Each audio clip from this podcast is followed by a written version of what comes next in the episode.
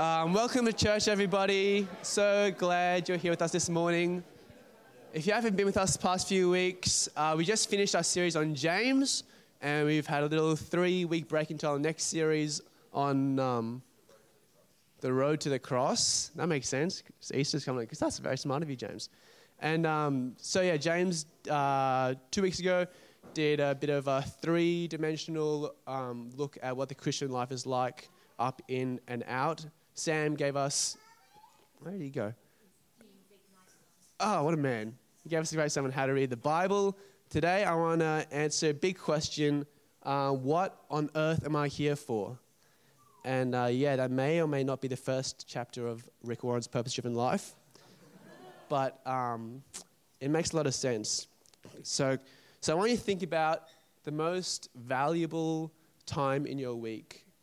Who do you spend it with? Where do you spend it? Maybe it's with your family.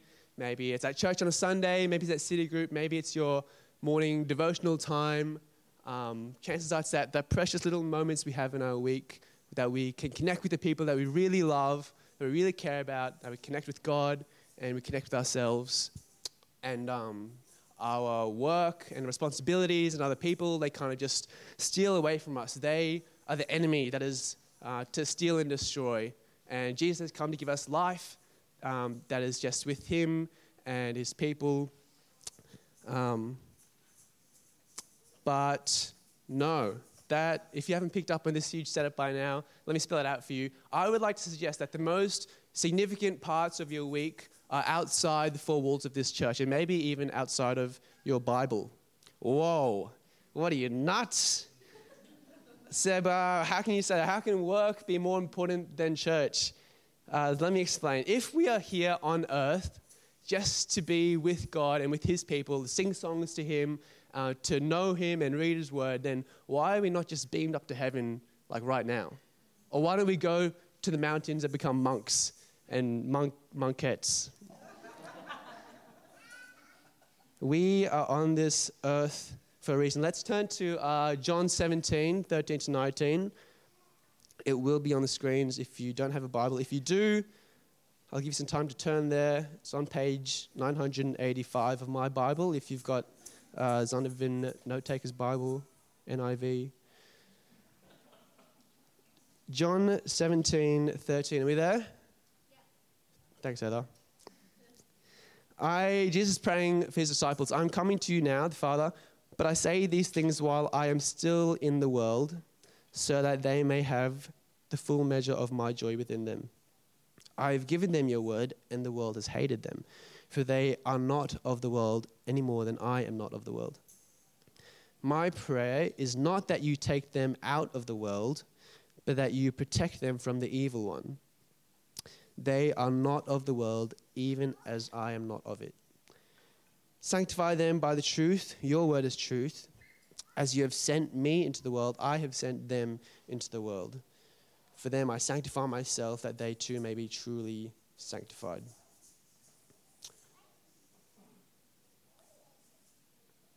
Cool. So, Jesus has sent us into the world, and he doesn't want to take us out. Even though we are not of the world, I think he says that like 10 times. We are meant for something greater than this world, but he still wants us here for some purpose. He sent them for sent us for a reason to do something that we can't do in heaven, that we can only do on earth. That's why we have to stay here. Um, so I want to ask, like, what's the point of all this? Like, what's the point of all this? And, and city groups and quiet times and all the other ministries you do, what's the point? Why are we even saved? Is, it, is, this, is this the Christian life? Is this the reason why Jesus, uh, why, why God left heaven and died a criminal's death and went into hell for three days and rose again miraculously? Is it just for this? There's a, a niche verse in the Bible you might not have heard before. It's that God so loved the world that he gave his one and only Son, that whoever believes in him shall not perish but have eternal life. Why are we saved? It's because God so loved the world. Guys, do you love the world? Uh, it's kind of a weird question, weird sounding question because we're so um, nailed, it's so nailed into us that the world is bad and church is good. But, but what this does, this mindset, is, is we actually isolate, isolate ourselves from the world. And, and we disengage and we withdraw and we build a wall between sacred and secular. We redraw a curtain between what is holy and unholy. A curtain that Jesus already torn into by dying on the cross and providing us with direct access to the Father.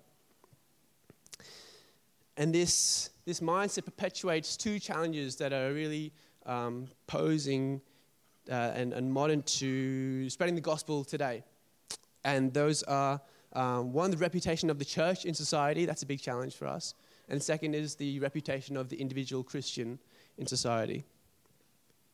Because um, you see, what traditionally, what we do is uh, invest and invite. It's pretty self explanatory. We invest in a relationship, uh, we become friends with people, and then we one day invite them to church, and it's the pastor's job to give them the gospel. Um, and that might have worked back when Hillsong was all the rage and everyone else was wearing jeans and joggers. I'm very sorry if you are in jeans and joggers this morning. But people don't see church the same way anymore. Uh, people don't think it's the solution, they actually think it's the problem. Um, so, and, and, you know, we, we try to invite these people to church, but say you had a friend who had never been to church before, and you wanted them to come so that they could hear the gospel, right? It's a very common thing we want. Here's their perspective of what they're getting themselves into, okay? They're going to wake up on a Sunday morning before 10 a.m., which I don't even do, and I go here.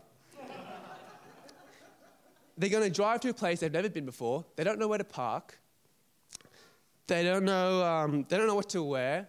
The only person they know is you. And, uh, and they're going to listen. Oh, they have to stand and sing out loud, sober. and they're going to listen to some lecture from some guy for like an hour, who knows how long.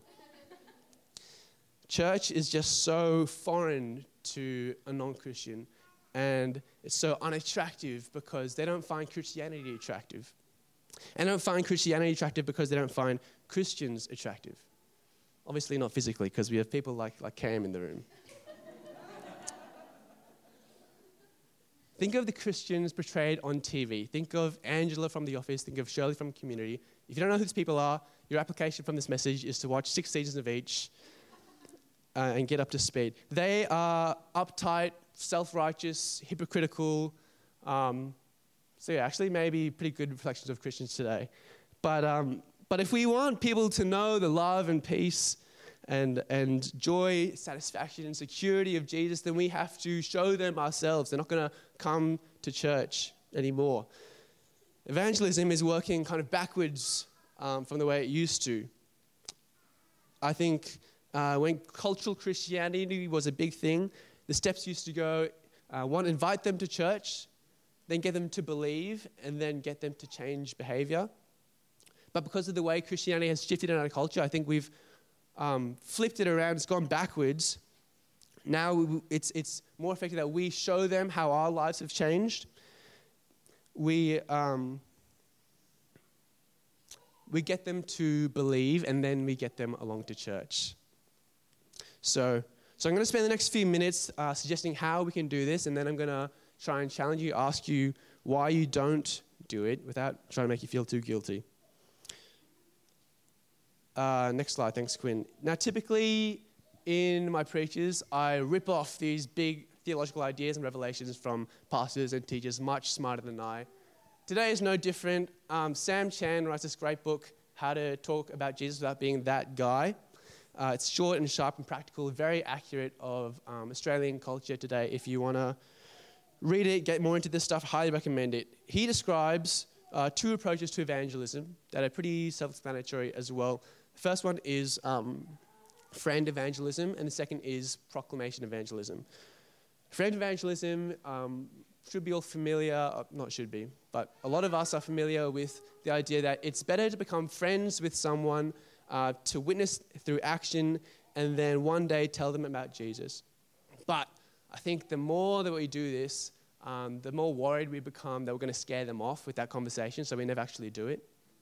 And then the second uh, approach, proclamation evangelism, it says that you haven't um, actually evangelized unless you specifically and verbally outlined the gospel. And uh, usually, this is with a stranger on, on walk up or street ministry uh, because you'll never see them again. You can go straight into the gospel. But in reality, like no one wants to spend their time, their free time on the street talking to strangers, so we never do that either. Sam Chan um, suggests this approach he calls friends evangelism, plural. And uh, he acknowledges that we have these walls, that we put up these walls between sacred and secular. And, and uh, we tend to have Christian friends and non Christian friends, and not just friends, but whole worlds.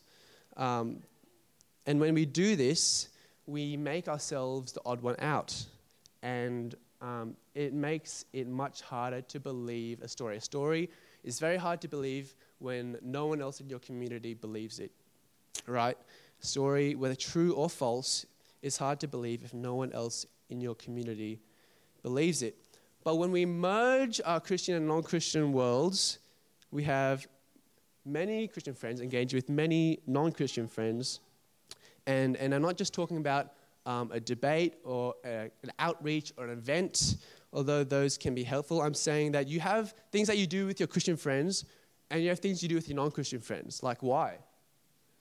Why is that a thing? What, there's no us and them because evangelism is a process in which we point to our shared common humanity. Right? Evangelism is a process in which we point to our shared common humanity. Remember um, our passage, John 17, um, Jesus ascended to heaven, but he, he got us to stay here so that we could be Jesus in Jerusalem and Judea and Samaria and all the ends of the earth. And what did Jesus do when he was on earth? He, um, well, what did Jesus do on earth that we should continue? Right? Well, a lot of the time he was just hanging out with um, Pharisees and tax collectors and sinners and, and people he got a reputation for being a drunkard and a glutton, a friend of sinners, just because he hung out with them so much.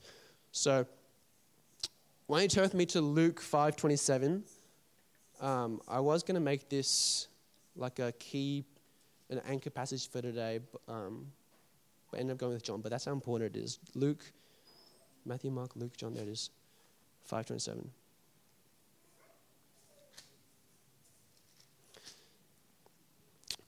Uh, after this, Jesus went out and saw a tax collector by the name of Levi sitting at his tax booth. Follow me, Jesus said to him, and Levi got up, left everything, and followed him. Then Levi held a great banquet for Jesus at his house, and a large crowd of tax collectors and others were eating with them. But the Pharisees and the teachers of the law, who belonged to their sect, complained to his disciples, Excuse me, why do you eat and drink with tax collectors and sinners? Jesus answered them, It is not the healthy who need a doctor, but the sick. I have not come to call the righteous, but sinners to repentance. You notice that Jesus hangs out with these guys, but he still calls them sinners. Uh, Jesus teaches that you can associate with non Christians but not approve of their lifestyle. Like, how huge is that? You can you can love someone and disagree with them. Because um, you see, if we eat only with people that we agree with, like what kind of love is that? It's conditional, it's exclusive, um, it is discriminatory. And if we eat with people and approve of their life that is heading towards destruction, what kind of love is that? It is grace without truth. See, Jesus um, ascended into heaven but he got us to stay in the world so that we would engage with the world that he loves. Hang out with them, play sports with them, be hospitable to them, go to their stuff, even if it costs us, even if it's not our favorite thing to do. I love how um, someone in this church was saying how every week at, at work they have like Friday night drinks, and um, it's not really their thing. Like they'd rather be at home with their Christian wife on a night in on a Friday. Um, but he's just been convicted that um, you know, hanging out with these people on a Friday is what Jesus would do, not because he likes them more than he likes his wife, but because um, Jesus has torn the curtain in our lives between sacred and secular. It's important to note that um, the goal after hanging out with these people um, is not to invite them to church or a one off event. This is a lifestyle change. This is actually the lifestyle of Jesus. And so, what is our next slide? The heart of the matter, yeah. Um, that's the how. I've gone a little ahead of schedule. I've given you the application about 10 minutes than I, earlier than I should have, but track with me here. Are you still with me? Thank you. Um, because this is where I'm kind of going to rip in. This is, um, this is the hard part because some of us know all this already. Some of us want this, but we, don't, we still don't do it. Uh, and why is that? Like, I myself, why am I? I think it's because we genuinely like, don't believe it. We don't believe that God will save our friends. We know He can. Uh, we know that He does in the past, just not my friends. And yeah, if I'm totally honest, this is like this is 100% me. I've I've done a fair bit of evangelism in my time, and um, honestly, like I've probably seen more people walk away from faith than I have seen people come to saving faith. Um, and it really like confuses me. I thought this is what God wanted. I think I thought this is why I was on earth. I thought this was the one thing I could do that mattered into eternity, right? Micah 6 8. What does the Lord require of you? To act justly, to love mercy, and to walk humbly with your God. What does the Lord require of you? To act justly, to love mercy, and to walk humbly with your God. I heard someone say once that obedience is your responsibility, outcome is His. Right? Obedience is your responsibility, and outcome is His. If you know the story of Elijah on Mount Carmel, you can look it up in 1 Kings 18 if you haven't. Uh, he has this showdown against the prophets of Baal.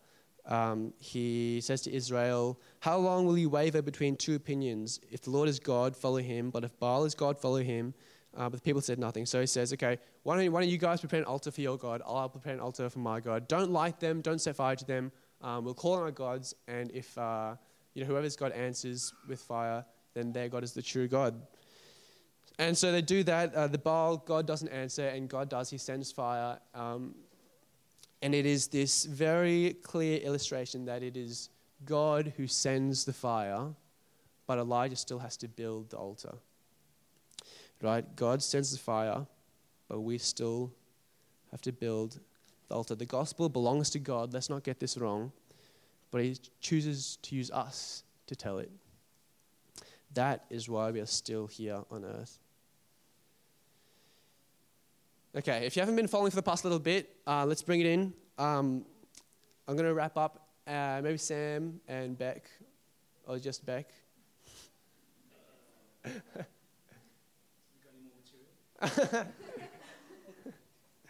um, right, we started with the question why are we here? Why aren't we just beamed up into heaven? It's not so that we can run the perfect church service for us and other believers it's so that we can love the world like Jesus. And how did Jesus love the world? He engaged with them, he didn't withdraw. And in costly sacrifice, he tore that curtain between sacred and secular. And why don't we do it? Well, maybe it's because we don't believe God will save, to which God says, I've called you to obedience. I got this. This is my mission. I just need you to keep walking humbly uh, and outcome is my responsibility. I'm going to pray maybe for like 10, 20 minutes while they sort this out.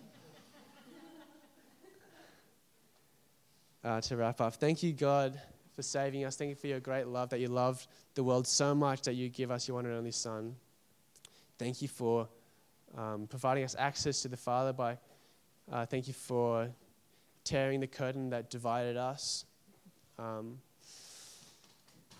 divided the holy and unholy. We thank you for bringing us to you. We are sorry for um, ignoring your calling for us on earth.